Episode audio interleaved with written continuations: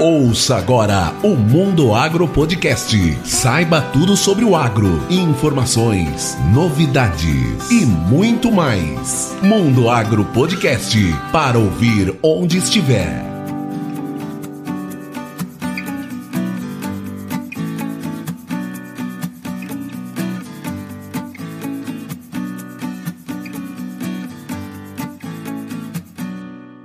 Bem-vindos a mais um episódio do Mundo Agro Podcast. E o assunto hoje é inovações tecnológicas na área de sementes. E nós estamos aqui com um amigo lá de Lavras, o Igor. Tudo bom, Igor? Tudo bom, professor Rogério? Muito bom falar com você, né? Faz muito tempo que a gente não se vê se Sim. conversa mais pelo Instagram do que, do que por telefone.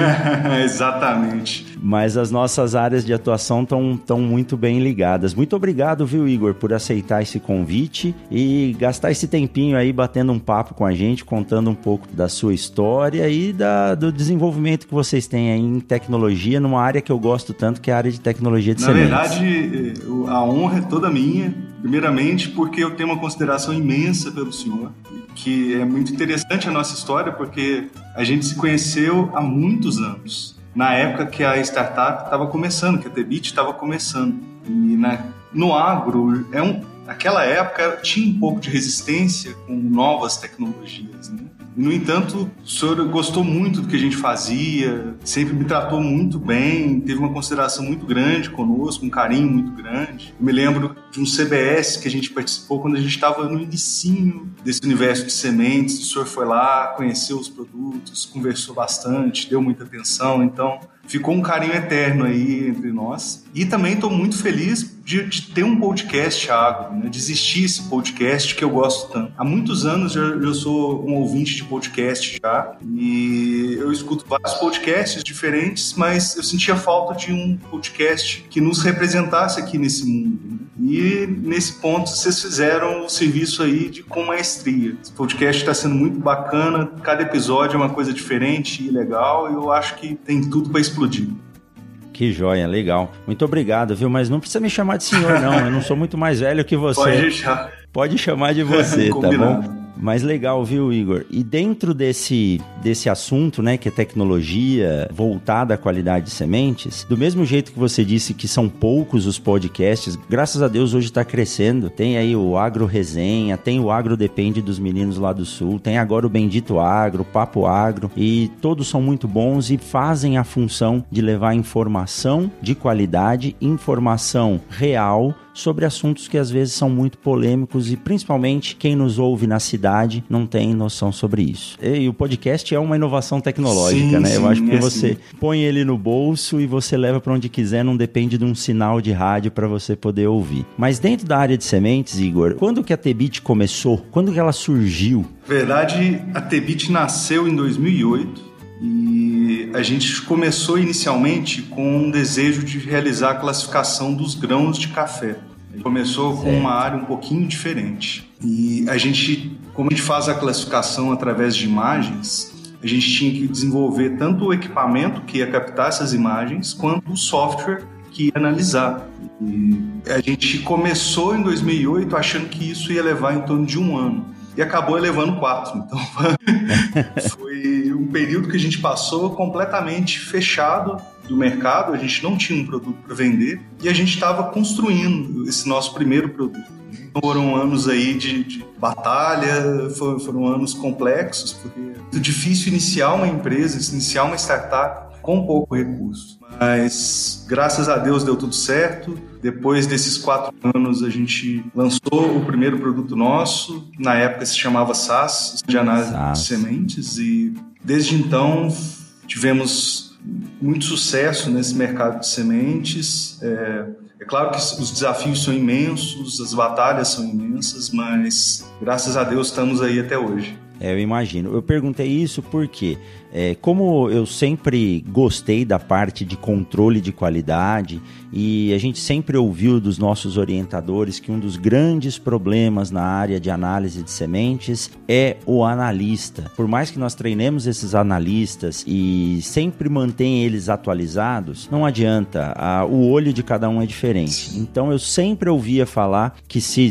se desenvolvesse um equipamento que utilizasse uma câmera, um sensor, um sensor nada mais é do que um código binário fazendo a tradução de um sinal, então ele não tem ou é positivo ou é negativo, ou é zero ou é um. Então o sensor ele é muito mais preciso e exato nesse ponto. E eu lembro sim, então agora você me situou foi mais ou menos nesse período aí, quando eu estava terminando o meu doutorado, que começou a surgir o sistema de análise de imagens e eu fiquei simplesmente vidrado. Estava chegando aqui em Sinop, eu falei, puxa, eu quero um para colocar aqui para a gente começar a analisar e, e isso me chamou muito a atenção. E eu acho que essa é a evolução. Eu fiquei muito surpreso em 2016 visitando o Seed Science Center na Iowa State University em Ames. Uhum uh, onde um setor dentro do, do, instituto tem um professor chamado Alan Gal e ele estava fazendo classificação de grãos de milho com um equipamento da Alemanha, estava testando esse equipamento, onde ele fazia pequenas marcações de caneta na, nas sementes de milho e jogava dentro do equipamento, o equipamento fazia a varredura daquilo, depois ele dava um conjunto de imagens, você demarcava o que você queria autorizar que passasse e o que você não queria autorizar que passasse, depois ele jogava de novo e caía separado, as sementes marcadas de um lado e as não marcadas do outro. Então, você vê de 2008 para 2016 a evolução foi rápida e o sistema de vocês também evoluiu muito rápido. Então, isso me chamou muito a, a atenção. E ainda mais, hoje o que a gente precisa é de velocidade nas análises. O produtor ele me liga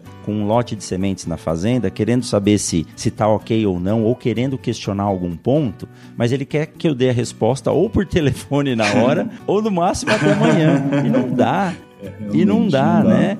Primeiro porque o volume de amostras dentro do laboratório geralmente é grande, Sim. né, nos laboratórios credenciados. Segundo porque os testes duram aí de 24 a, a 7 dias, 11 dias, dependendo do teste, Sim. né? Então vocês provavelmente pensaram nisso. Mas sua formação é agronomia? Na verdade, eu sou de uma área bem diferente. Eu vim das ciências da computação e a minha família, ela tem um, uma referência agro muito forte. Minha mãe é da EPAMIG, que é um centro de pesquisa, se fosse em Embrapa, só que mineira. E, Sim. desde criança eu já conheci um pouco do universo agro, porém a minha formação foi na Universidade Federal de Lavras e a gente brinca que é impossível sair da Federal de Lavras sem ter um, o mínimo de envolvimento com o agro, porque aqui é uma referência, né? E durante a graduação eu, eu pude ter o privilégio de ser bolsista do CNPq, trabalhar com entomologistas, trabalhei com sistemas especialistas na época, então foi, foi uma experiência bem bacana que eu trouxe.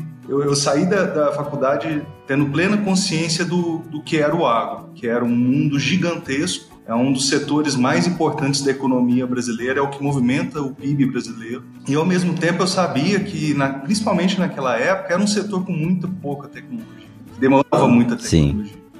Então, quando, quando eu deu uma vontade, eu me formei, fui para o mercado de trabalho, é, tive ótimas experiências, mas chegou um momento que deu muita vontade de empreender. E para mim foi muito natural. Poxa, vamos olhar para o agro, vamos achar alguma coisa no agro que tenha demanda para isso, porque esse setor tem dinheiro, precisa de tecnologia e foi o setor que realmente depois a gente ficou pesquisando é, para escolher um, uma, uma, porta de entrada, né? Escolhemos o café na época e foi isso no início. Foi bem bacana, foi uma experiência maravilhosa e e, e, realmente, dentro de lavras, o setor de sementes é um setor muito forte. Sim. Né? É, infelizmente, nossos colegas têm que se aposentar voluntária ou involuntariamente, Sim. né? Mas a professora Laene, o professor João Almir, a professora Edila são grandes referências que desde a graduação a gente sempre leu o trabalho, sempre ouviu falar e ainda bem que hoje eles ainda continuam passando essas informações através de cursos aos quais eles participam. Como eu disse a você, o professor João Almir está sempre aqui em Sinop é, falando sobre beneficiamento de sementes no curso de especialização que eu, que eu possuo aqui junto à, à UFMT. E é, né? é legal porque esses professores eles nos apoiaram muito. Eu brinco que, em especial, a professora Laene, a nossa madrinha, nos acolheu. Ela é uma pessoa, não só uma referência enorme no universo, mas é uma pessoa muito boa. E a gente deve muito agradecimento a ela. E é, é muito triste ver essa, esses, esses monstros da, das sementes, essas pessoas com conhecimento gigantesco se aposentando. Mas é legal ver também que a turma nova tá mantendo a altura, sabe? Ah, sim, eles deixaram bons deixaram. frutos. Hoje temos aí a professora Heloísa, a professora Raquel, que são professoras que chegaram com todo o pique e estão mantendo, inclusive, os trabalhos de análise de sementes e estão mantendo a altura todo o legado que esses professores antigos deixaram. Que joia. Mas, Igor, a gente gosta muito de falar do tema, do assunto, do, da tecnologia, mas a história de quem a gente bate um papo é muito legal. Gostaria que você contasse um pouco, você falou que é da área de tecnologia, estudou em Lavras, Lavras está muito ligado ao agro, mas como que surgiu essa vontade de empreender e o que te acolheu nessa, nessa empreitada? Como que você começou? Você saiu da universidade, abriu uma empresa, é, contratou alguém para te ajudar ou a universidade te ajudou a, a, a se tornar um empreendedor? Conta para nós um pouco dessa sua história. Sim, isso. Eu já sou, sou um jovem senhor, então eu já Mas eu me, eu me graduei em janeiro de 2004 e na época eu fui trabalhar numa empresa de Belo, Horizonte. E, e, era uma empresa que tinha muito sucesso, ela trabalhava com algoritmo genético para resolver problemas da mineração. E nessa época, para mim, ficou muito claro: gente, o segredo é esse: pegar uma área complexa da computação, uma área que é desafiadora, que as pessoas. o nível de concorrência é nulo ou muito. e aplicar isso num mercado que seja significativo relevante especialmente a parte financeira. Eu fiquei lá cinco anos e depois de uns três anos mais ou menos eu comecei a deu aquele o pessoal brinca que é o, o bichinho do empreendedorismo, né? O comichão. Comichão, é. E eu acho que eu fui muito motivado pela, por aquele senso de querer criar algo com a minha cara e deixar o meu legado através disso. Né? E naquela época eu tive meu melhor amigo se formou comigo, fez graduação comigo, foi trabalhar comigo, então a gente tinha muito contato lá e a gente conversava muito sobre isso. A gente falava, poxa, vamos empreender, vamos começar. E quando a gente decidiu fazer isso, a gente procurou um professor da universidade, que é da área de administração, né? já era uma área um pouco fora, mas que também tinha contato com o café. E ele adorou a ideia, gostou muito do que a gente estava planejando. E o quarto membro aí era um estagiário nosso nessa empresa que a gente roubou ele para abrir a nossa própria empresa. Então a gente formou esses quatro pessoas, a gente começou a trabalhar na ideia, no conceito e depois de um tempo a gente simplesmente pediu demissão e seguiu em frente. Foi, foi. Eu olho para trás hoje, eu penso, meu Deus, foi a maior loucura que eu já fiz. E por sorte foi naquela época, porque eu era muito jovem, eu não tinha família, eu podia arriscar, né? Uhum. E era um risco assim, é, é, foi um risco louco, porque a gente achava que ia durar muito pouco tempo esse período até chegar o produto. E levou muito tempo. Então é. foi realmente um período de, de, de, vacas magras, a gente sobreviveu muito pesadamente à base de alguns projetos de pesquisa é, por sorte, depois de algum tempo, a incubadora da universidade abriu e a gente foi incubado no processo, mas... Ah, vocês não começaram inicialmente incubando o projeto dentro da universidade, dentro da UFLA? Não, não. O nosso início foi no, no sótão da casa da minha mãe.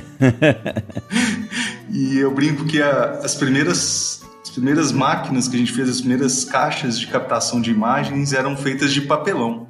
A gente não tinha dinheiro para fazer. De fibra ou de acrílico. É, né? é. E a gente até brinca que a história da evolução da nossa é medida, pode ser medida através da evolução dos materiais, porque a gente começou usando papelão, depois isopor, depois madeira, por fim a gente caiu no ferro, e depois a gente chegar em alguma coisa próxima do que a gente trabalha hoje. Então, assim, foram anos sofridos. Olha, eu ouvi uma história parecida de dois rapazes, se eu não me engano, o nome deles é Paul Allen e, e Bill Gates, se eu não me engano, foi mais ou menos assim, né? Sim, ah, sim. Uh, Bill Gates e seu fiel escudeiro Paul Allen, né? Estão aí hoje fazendo alguma coisa. Sim. Começaram numa garagem que nem vocês, tá vendo? Pois é, pois é. E é legal para trás e ver o tanto que tanto que era diferente naquela época de hoje, né? É, tanto no universo de inovação, quando a gente falava que a gente estava criando uma startup agro, as pessoas achavam estranho, muito estranho. Elas não, não compreendiam que o agro precisava disso. Exato. Então a gente era um patinho feio dentro do universo do empreendedorismo. E por outro lado, naquela época o agro tinha uma certa resistência também com a inovação. Então a gente era um patinho feio dentro do agro também. Foi, Nos dois foi... pontos de vista, né? Sim, sim. Sempre e... temos aí um patinho feio. E hoje, Igor, você viaja o mundo inteiro, né? E eu não sei precisar, talvez você saiba melhor do que eu. Mas eu ouvi algo em torno de duas mil startups do agro no, no mundo hoje, né?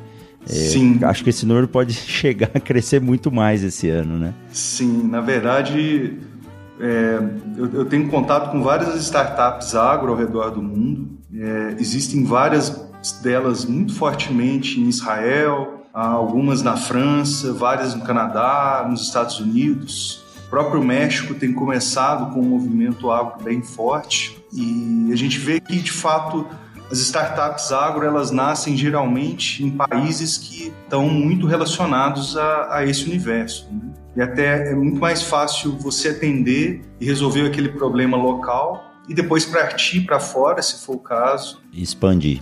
E expandir do que você tiver num país que não tem agro e começar, né? Eu, eu, comento que as pessoas às vezes me perguntam sobre o mundo agro e querem referência de como começar a empreender, o que começar a empreender. É, eu sempre menciono que é muito difícil você identificar um ponto para começar se você não estiver dentro do meio. Exato. Estiver relacionado com as pessoas do meio, ou se você não, não, não conhecer ninguém que tem essa dor. Né? Você tem que identificar uma dor que você tem que sarar que você de fora desse mundo você nunca vai encontrar essa dor, esse, esse problema. O legal do agro é isso, e eu gosto muito de trabalhar com pesquisa aplicada, né? Problemas hum. que hoje uh, se chamam, a gente chama de dores, né? Que o produtor Sim. ou que a indústria tem e que a gente pode sanar. Diferente de outras linhas de pesquisa. Minha esposa, por exemplo, trabalha com imunologia, mas ela trabalha com a, com a pesquisa de base que vai dar sustentação para outras pesquisas. Então é algo que não é muito palpável. Poxa, eu vou desenvolver uma lâmina para que no futuro a pessoa possa avaliar uma célula. Nós não. Você tem um produtor que tem dentro da fazenda a necessidade de trabalhar com integração das máquinas ou comunicação das máquinas, mas ele não tem um sistema que se conecte à internet. Então você tem que desenvolver desenvolver uma antena, um rádio, alguma coisa que, que necessite. Estou falando isso porque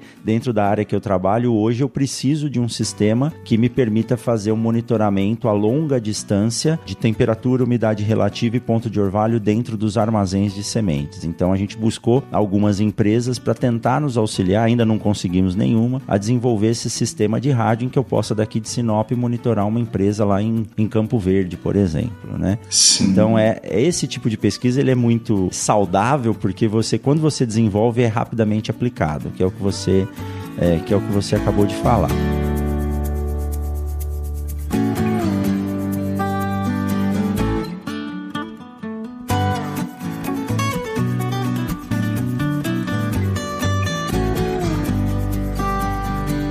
Mas vamos lá, deixa eu te perguntar o seguinte. Uh, Dentro da área de tecnologia de sementes, eu preciso tomar cuidado, viu? Porque senão nós vamos ficar umas 5 horas falando. Você gosta da tecnologia. Com certeza. Tá ligado à área das sementes. Eu também gosto, precisa tomar cuidado, senão a gente vai ocupar umas três semanas com o mesmo podcast.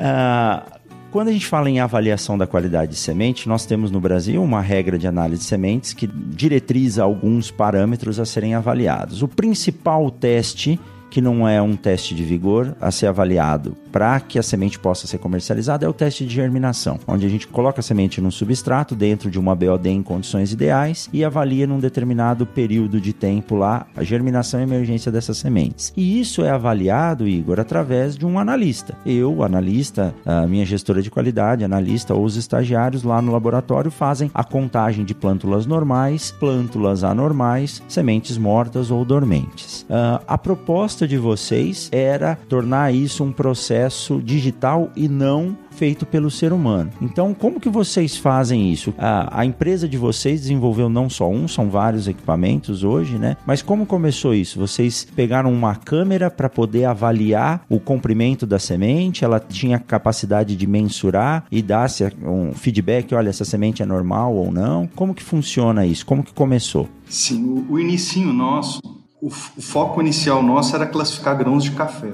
É, e a gente sentiu na época, quando a gente já tinha um produto praticamente pronto, que o mercado de café ele tinha uma característica muito forte, porque os produtores olhavam para o nosso produto, a gente participava de alguns eventos, levava o protótipo lá para demonstrar, e os produtores brilhavam os olhos, eles ficavam encantados, porque eles tinham a consciência de que a partir daquele momento café deles ia ser classificado de uma forma padronizada e honesta. A gente ia trazer transparência àquela relação comercial. Perfeito. Porém, não era o interesse do, da parte compradora que esse produto existisse. Imagino que vocês tenham enfrentado uma resistência muito grande. Bastante. E nesse início foi quando a gente teve contato, graças à professora Laine, com o mercado de, de sementes. O nosso foco inicial foi aproveitar o que a gente já tinha. Então a gente começou trabalhando ali no ponto onde se avaliam os defeitos dos grãos, das sementes, né? Então, a gente olhava, a gente começou a classificar, por exemplo, dano mecânico, dano de percevejo, a semente esverdeada, ou no caso do milho, um milho ardido, a gente começou a olhar primeiramente peneira, plantabilidade e defeitos. É, logo depois a gente se estendeu para avaliação de vigor e germinação, porque mesmo apesar da RAS exigir hoje que um ser humano realize o processo, e é algo que tem em breve aí com certeza vai estar mudando, hoje a gente desenvolveu, a gente passou a desenvolver equipamentos de que de forma que eles rapidamente nos dariam uma leitura muito mais precisa, porque a gente não só olha se ela é, nasceu ou não nasceu, a gente faz uma completa medição das estruturas vegetais. Então a gente mede hipocótilo ou coleóptilo, a gente mede radícula, a gente calcula toda uma proporção, a gente calcula o número de raízes secundárias, a, a espessura das raízes. Então a gente tem uma série de informações que são levadas por uma ferramenta de inteligência artificial que conseguem determinar ali o vigor e a germinação do, dos, dos lotes. Então hoje a gente está conseguindo automatizar mesmo esse, esse processo. Sim, a gente automatiza. É, a gente ainda precisa da leitura da plântula, né? Uhum. A gente consegue, a partir de três ou quatro dias, dependendo da cultura, a gente já consegue fazer essa leitura no equipamento. E é interessante porque o vigor, apesar da germinação ela ser muito padronizada pela raça, o vigor, cada empresa, cada tem o seu próprio padrão de vigor. Exato. Os nossos equipamentos eles aprendem a reconhecer o, o, vigor, espelhando o método que as empresas usam. Então é, é interessante que a gente conseguiu moldar isso no, no sistema, essa capacidade de aprendizado conforme cada local. Nossa, fantástico.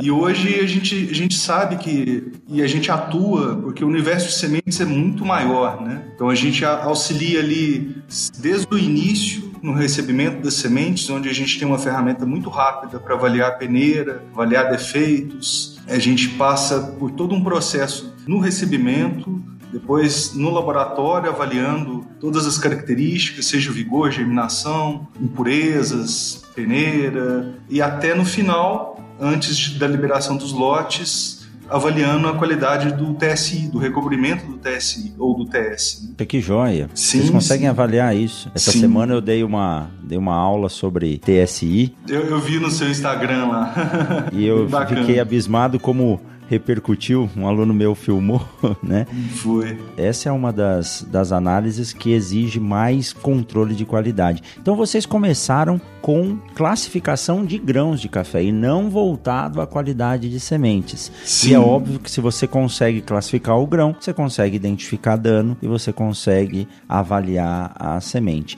E Sim. os testes de, de vigor uh, como você disse, eles não são 100% padronizados, à exceção do teste de tetrazóleo, e realmente as empresas desenvolvem protocolos específicos para cada uma das condições de essa tecnologia que você me disse, que o equipamento é capaz de se adaptar e entender o método que a empresa usa, isso é, isso é fantástico. O software ele tem a capacidade então de se adequando aos resultados que você insere. Mas a gente tem que fazer uma padronização. Hoje o nome do equipamento não é mais SaaS, né, Igor? Sim, a gente mudou. Na verdade já existia um SaaS software estatístico. estatístico, é. e foi nessa época também que a gente aprendeu que nerds não sabem dar nomes. Mas hoje o, a linha de produtos se chama Groundeye. Hoje nós temos aí é, 11 modelos de equipamentos diferentes e hoje a gente também atua em outras áreas fora do universo de sementes, porque a gente analisa grãos, gente, principalmente é, é, milho e soja, mas vários outros também, como grão de bico, chia, etc. É, a gente está no universo de folhas, a gente está no universo de rações, no universo de fertilizantes, a gente tem equipamentos para ir para campo para analisar o índice de granação de espigas, então a gente acabou explorando mais o que visão computacional poderia nos ajudar aí dentro do agro. A partir da base que vocês tiveram e da experiência aí de alguns anos batendo a cabeça, né? Exatamente. Ah, que joia. É, é, muito bom isso, porque quando a gente consegue desenvolver um protocolo e ele pode ser expandido, isso passa a ajudar muita gente. Mas eu digo que ainda os produtores, eles ainda têm muito, mas muito problema e receio com a análise, com a classificação de grãos. É, tanto que a gente deixa para o final o módulo aqui na, na pós-graduação em grãos e sementes de classificação de grãos. E o, na turma passada, que foi de 17, 18, tinha um produtor que fez o curso para realmente poder entender e comercializar melhor os seus grãos. E o engraçado é que quando a professora Cida Canepelli de Cuiabá, que é especialista em classificação de grãos, tá, ela estava terminando a aula explicando sobre o índice de grãos gessados em milho. Esse produtor não esperou terminar a aula, porque ele estava colhendo milho, estava tendo problema com grãos gessados. Ele terminou, ele aprendeu o que era, ele falou: Eu não vou esperar terminar a aula. Ele pegou a caminhonete foi embora para a fazenda. ele falou: Nenhum classificador mais vai me levar no bico. Então, se a gente possui um equipamento que possui uma certificação e uma padronização, você tira a posição do homem, do analista, então você diminui muito a capacidade de ocorrer algum erro ou algum tipo de, de má intenção naquilo, né? Então sim, o equipamento sim. ele vem para isso, principalmente quando você consegue certificar o funcionamento dele, né? Sim, e é interessante que, por exemplo, no universo da soja, quando a gente fala em classificação de grãos de soja, vários dos defeitos presentes ali nos grãos, como por exemplo um grão que é ardido, você não enxerga ele externamente. É, você precisa partir o grão ao meio. Cortar ele. E por dentro você vai enxergar o defeito. Então, os, os, classificadores, no método tradicional humano, eles cortam alguns dos grãos que eles desconfiam. É, o nosso processo, existe uma máquina onde ela parte 100% dos grãos. Então, a gente sabe, a, a, a, só, somente isso já desbalanceia completamente a equação de, de comparar uma classificação humana de, um, de, uma máquina. E fora isso, a gente traz uh, um processo confiável onde sempre o resultado vai, vai, vai julgar pelo mesmo jeito. Né? Indica que o equipamento não fica com sono, o equipamento cansa o olho, o equipamento não briga com a esposa, não tá de ressaca, é. não recebe. Exa exatamente, exatamente. E, é, essa... e essa, essa questão de você avaliar 100% dos grãos, já só por aí já, já, já valeria a pena, né? Sim.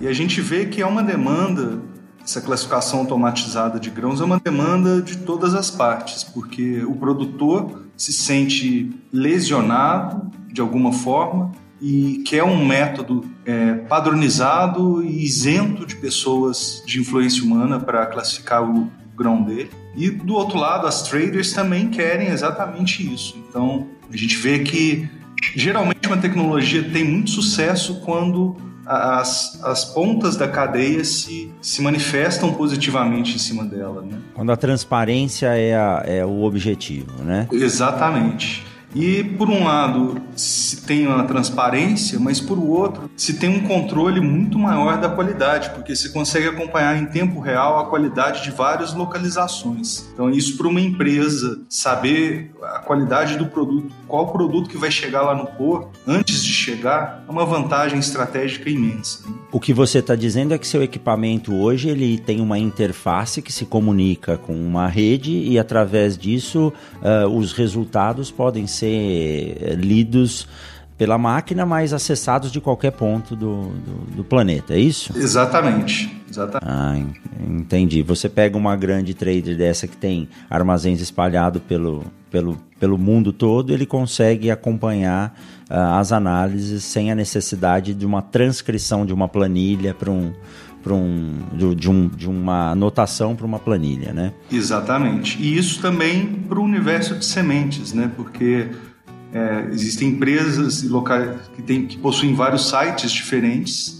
Então, quando você tem um equipamento que você consegue replicar a forma que ele vai julgar, você acaba padronizando a classificação de todos os sites então é uma coisa muito boa, né? Ajuda bastante aí no processo. Igor, você falou que eu já tô, a minha cabeça já tá voando aqui, né? Uhum. É, comecei falando da análise de sementes, mas você me falou aí de 11 equipamentos para áreas distintas. Hoje aqui no Mato Grosso, uh, o etanol de milho é uma realidade que chega a ser assustadora, né? Uhum. Nós temos oito unidades em construção aqui. Eu, se eu não me engano, são duas já em funcionamento.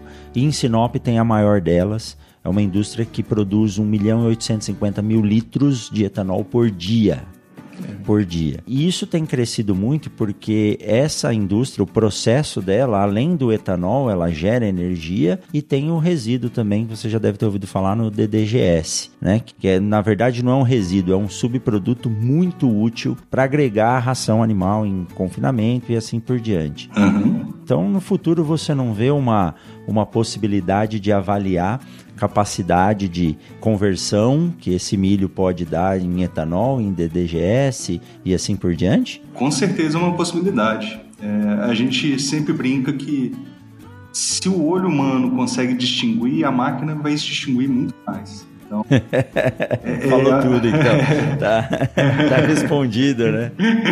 E, e muitas vezes é, é, até assim, a gente sabe vários potenciais que a gente poderia estar atuando e às vezes a gente não começa, não amplia por, por uma ausência de oportunidade do mercado.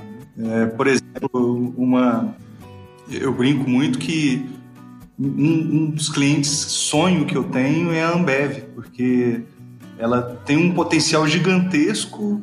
É, a gente já fez trabalho com, com, outras empresas semelhantes e a gente sabe que a gente pode agregar muito na análise. Sim, a base são cereais, né? São cereais, exatamente. E a gente nunca conseguiu acessá-los. Então, assim, existem muitas situações onde a gente sabe que a tecnologia é perfeitamente aplicável, mas o mercado ainda não viu, né? não se abriu. É. Então, Legal. Foi o desafio. Igor, tem muita gente que nos ouve que não está ligado ao mercado agro ou diretamente à tecnologia de sementes. Eu sei que isso aí talvez possa ser um, um segredo de desenvolvimento uhum. seu. Nós estamos falando de um equipamento ao qual eu consigo colocar os grãos, as sementes, ou como o Igor falou aí, a, o grão de café, ou a, a, a, folha de uma planta, ou uma ração, e esse equipamento vai fazer uma série de leituras. Você pode explicar para a gente como que funciona? São câmeras, os sensores são câmeras, é, tem uma balança inserida, como que é o, como que é o protocolo de funcionamento do Ground Eye hoje? Sim, é, a gente tem algumas versões é, de equipamentos. É, temos equipamentos muito pequenos para fazer análises de sementes pequenas, como hortifruti, pastagens, tabaco, etc. Temos equipamentos maiores, é, capazes de fazerem análises de sementes no geral e que fazem uma análise tanto na área,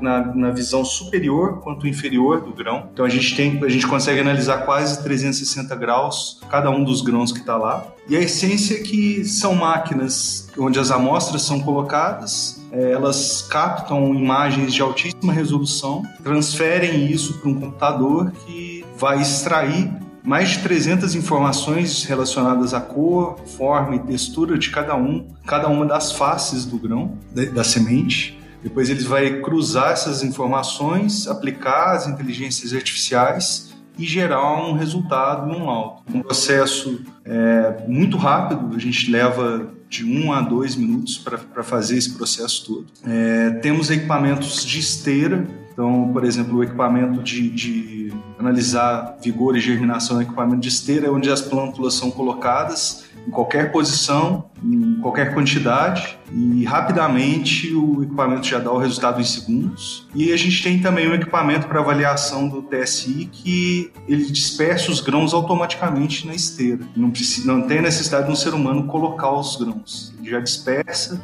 os grãos passam, são registrados por uma câmera de vídeo e a gente já tem depois o resultado. Esse aí eu vou querer, esse aí eu vou fazer questão da gente gravar um episódio só falando sobre a análise do recobrimento no TSI, tá? Vamos, vamos sim. e é uma, é uma, uma área interessantíssima essa, porque muitas vezes a, o recobrimento ele tem um fator estético também, porque Muitas vezes existe a química ali, a química está presente, porém o, o produtor não tem uma segurança tão grande se o recobrimento não estiver bonito. Exatamente. Se você perguntar para os alunos que fizeram aula comigo na, na, na segunda-feira, hoje nós estamos gravando numa quarta-feira, a primeira coisa que eu faço é mostrar isso. Eu, eu tenho sementes tratadas na dose correta, cujo recobrimento não fica esteticamente perfeito, mas a dose do recobrimento está adequada. Sim. E ao perguntar para os alunos se aquela semente está bem tratada ou não, 99% diz que não. E aí eles se assustam quando eu digo sim, ela está com a dose correta. Não há necessidade. A, a semente é só um veículo para o pro produto. E isso existe um problema muito sério, porque às vezes o recobrimento ele se perde no processo, na, na, na transferência dos grãos, é sementes, né? E, uhum. e, então, assim, é um, é um ponto de atenção muito grande das empresas, porque não é, não é raro haver a devolução de lotes de sementes por medo de, de que o químico não esteja presente. Então, é, toda empresa precisa ter essa atenção que o recobrimento tem que estar homogêneo. É, ou na fazenda o produtor acha que o tratamento não está bem feito, Sim. aumenta o tempo em que a semente fica dentro da máquina e com isso ele acaba colocando uma superdose do produto que pode causar algum problema fitotóxico lá na frente. Exatamente. E ele acha que o problema é da semente, né? É então, semente, olha, é. que ferramenta fantástica para auxiliar num, num setor que tem crescido muito que é o tratamento de sementes industrial com tecnologias que vem vindo aí de polímeros e agregadores, bactérias de longa duração. Mas chega, não Sim. vamos dar spoiler, que nós vamos gravar um programa só falando sobre isso, tá bom? Maravilha. Mas eu acho que uma coisa muito importante sobre isso, só para fechar, uhum. sim, realmente sim, é sim. muito importante, é um caminho sem volta. Sem volta. Em breve, em alguns anos, 100% das sementes vão ser tratadas.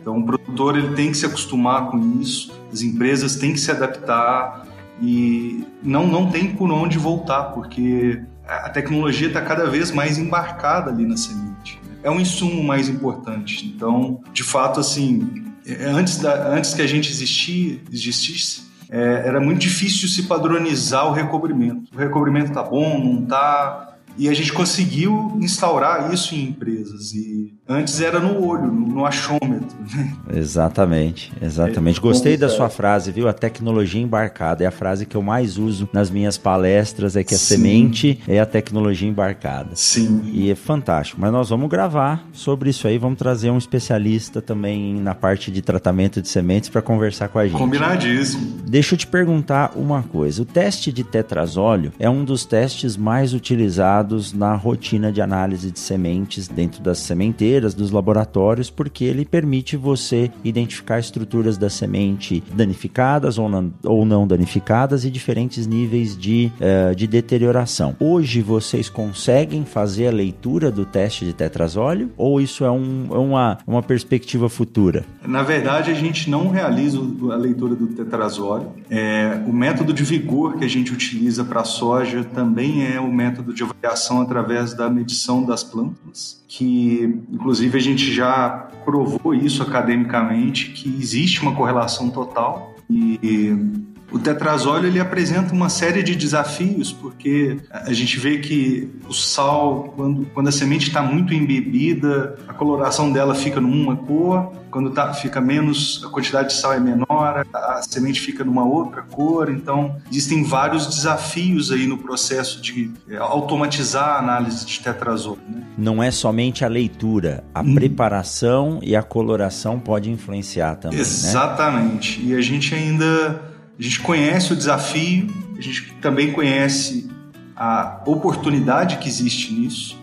É, é uma coisa que está mapeada para nós, provavelmente é algo que a gente vai atacar em algum momento. Eu provoquei essa, essa pergunta porque teste de tetrazóleo, eh, muitos produtores acreditam que o teste de tetrazóleo é o que dá o resultado final e a partir daquilo ele pode definir a qualidade da semente que ele vai plantar ou não. E, e começam por vários problemas. Então, a, definição de viabilidade no tetrazóleo já confunde muito. E o teste de tetrazóleo, ele tem muito, mas muitos trabalhos muito bem desenvolvidos no Brasil e no mundo, mas a sua padronização é muito difícil, porque embora você treine, embora você capacite e coloque uma regra, uma norma, quando a gente roda os laboratórios, a gente vê que cada analista prepara e avalia de forma diferente. É, né? é, é bem, é bem complexo, né? Gente... Fora que, para avaliar ele, eu tenho que definir definir se a coloração está um vermelho mais carmim ou um rosa mais claro. E isso depende do olho de cada uma das pessoas, né? Sim. Então, a partir do momento que a gente conseguir realmente padronizar o uso do tetrazóleo para as diferentes culturas, talvez você possa entrar com a avaliação, né? Exatamente, exatamente.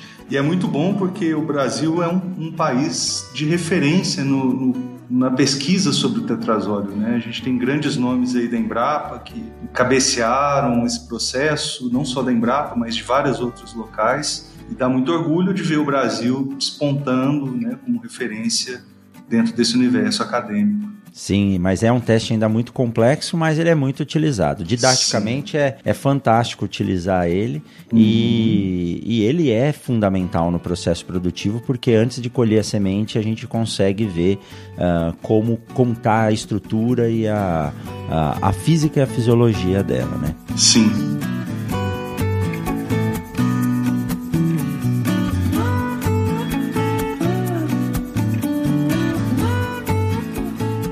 Igor, uma última pergunta aí. O que você vê de perspectiva em inovação para o futuro? Digo na área de sementes, mas também em outros setores. Você é muito dinâmico, você acompanha muito o, o mercado de desenvolvimento de tecnologia, principalmente voltado ao agro. Como eu disse, você está nas principais feiras, recebeu prêmios fantásticos, né? Já parabenizo você por isso, por, esse, por essa iniciativa. E o que, que você vê de perspectiva no futuro de inovação, tecnologia que vem ajudar o agronegócio, não só na questão de, de análise de sementes, mas o que, você tem visto e pode trazer para nós? É, partindo de uma visão tecnológica e depois entrando no agro, eu tenho visto muita tecnologia nova surgindo surgindo que vai facilitar muita coisa. É, uma das coisas que a gente vai ter aí em alguns anos e que eu acredito que vai ser um, um uma, uma, coisa que vai mudar o jogo em termos de, de avanço tecnológico é que está surgindo estruturas novas para permitir que tenham-se acesso à internet e à telefonia em várias áreas. Né? Hoje a gente sabe que um dos grandes desafios é não, não se ter conectividade no campo. E isso é essencial quando a gente está falando de, de nuvem, quando a gente está falando de ter padronizar informação, de ter acesso à informação. Telemetria. Né? Telemetria, né? isso é uma grande barreira ainda.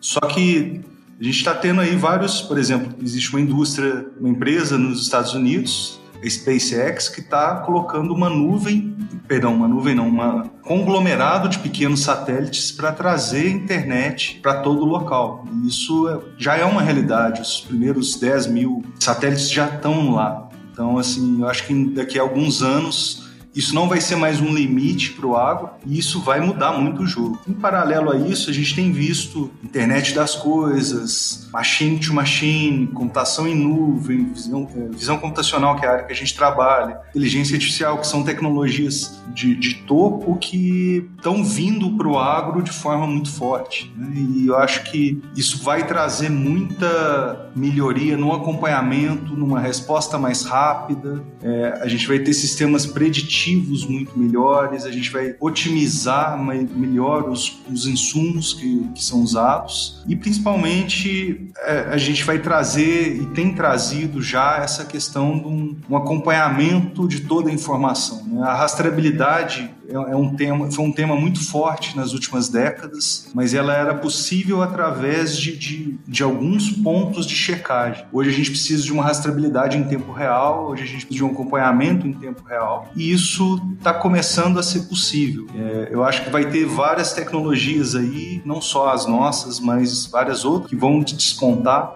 nos próximos anos. E é assim, eu tenho visto ao redor do mundo que tem surgido startups de, de inúmeras áreas diferentes usando várias tecnologias que às vezes, a gente nem acha que é possível de se aplicar ao agro. Né? Vou usar um exemplo de uma, uma startup que eu conheci recentemente da Nicarágua, que eles trabalham com blockchain, que é blockchain é uma estrutura de validação por trás do Bitcoin, que é aquela moeda eletrônica, uma moeda virtual que é muito falada, né? Eles usam essa estrutura do blockchain como validação para operações de, de agricultores e fornecedores e compradores. E é uma startup que está tá fazendo muito sucesso lá na Nicarágua, que praticamente o Uber do, do agronegócio de lá. E é muito bacana quando a gente olha para a estrutura deles, é uma estrutura vinda de uma tecnologia é, financeira, do mundo financeiro. Então, eu acho que isso vai acontecer muito no agro. A gente vai ver muitas tecnologias de outras áreas se voltando ao agro e a tendência é só melhorar, né? Perfeito. Então, provavelmente o que vai permitir isso é a integração de todos os sistemas, né? Sim. Todas as vezes que eu falo em inovação e, e desenvolvimento, eu pergunto e afirmo ao mesmo tempo que os sistemas que vêm surgindo são bons, é, vão nos auxiliar, não vão tirar a, a função do agrônomo ou do analista, pelo contrário, vai permitir com que ele se capacite melhor, mas a palavra-chave é integração. Um agricultor hoje dentro da propriedade, ele não pode ter um monte de equipamento, cada um com uma função, e esses equipamentos não conversarem. Se eles não conversarem entre si e o produtor tem que alimentar um ao outro, a inovação por si só ela se mata, né? Sim. Uh, você citou três fatores aí. Primeiro, o acesso à internet. A gente depende da internet para tudo, para tudo. Se na universidade o sistema que gerencia a universidade de chamada até é, movimentação de documento é via internet. Então, se eu não tiver a internet funcionando, nada vai funcionar. Um, engraçado, uma história rápida, né? Dizem que uh, o Bill Gates disse que a indústria automobilística estava há anos-luz atrás da indústria de informática. Aí, um dos diretores da GM falou para ele: graças a Deus, porque se nosso carro fosse igual ao seu computador, eu tivesse numa descida e aparecesse lá uma plaquinha de erro de sistema, aí ele mandasse pare o carro, desça do carro, abra a porta, fecha a porta, entre no carro, que um monte de gente morria. Então, é, hoje as coisas mudaram um pouco, né? E você citou aí até a empresa do Elon Musk e a gente vê que ele tem um carro que é um computador hoje, mas ainda ele depende da internet, né? Sim. Se o carro dele não tiver as atualizações feitas via internet, então essa questão de recobrimento do globo terrestre com algo que funcione de forma adequada é fundamental para que a internet das coisas possa funcionar. Sim. Mas que joia. Igor, fantástico, que papo legal. Nem vimos o tempo passar. Verdade. Tem muito assunto para a gente conversar e Sim. fica marcado um, um próximo podcast aí de tecnologia para a gente falar principalmente dessa questão de TSI. Maravilha. Eu gostaria que você deixasse um contato seu para quem quiser saber mais sobre a Tebit, sobre o, o Groundeye, ou mesmo bater um papo com você para que você possa auxiliar com, esse, com essa expertise que você tem. Claro. É... O site da Tebit é www.tebit.com.br. É, a gente está no Instagram, no TebitTech, arroba TebitTech. O meu próprio Instagram é arroba Chalfun. É difícil de escrever, eu sei, mas é C-H-A-L-F-O-N. A gente está aí é, é, eu falo com muito prazer e muito orgulho que nós somos uma startup brasileira que leva, tem levado o nome Brasil para fora do, daqui. A gente já está em quatro países distintos e sempre com muito orgulho que a gente é, usa a bandeira do Brasil no, no nossa, nos equipamentos, na, nas caixas que vão os equipamentos, nos nossos uniformes eu tenho muito, eu fico muito comovido e muito feliz quando a gente vê o pessoal aqui do Brasil gostando, vibrando quando vê tecnologia nossa lá fora. E eu agradeço muito o espaço aqui que a gente teve para bater esse papo, esse apoio que você sempre nos deu e por favor, me convide mais vezes. Sim, é claro. Nós vamos deixar na descrição do podcast o link da Tebit, o, o seu Instagram, telefone, tudo direitinho. Tá? Maravilha. Igor, combinado. muito obrigado. Que papo fantástico. Tenho certeza que esse voo que vocês alçaram aí vai muito mais alto e para nós uh, do setor sementeiro isso vem trazendo uma perspectiva muito grande de desenvolvimento rápido e segurança no que a gente vai fazer fazer, certo? Muito bom. Agradeço muito esse papo, o pessoal de Lavras aí, como sempre, surpreendendo, sempre uma amizade, uma parceria muito boa. Espero que isso continue por muito e muito tempo. Muito obrigado, viu, Igor? Eu que agradeço. Muito tá obrigado. Um forte abraço para vocês e nos vemos por aí.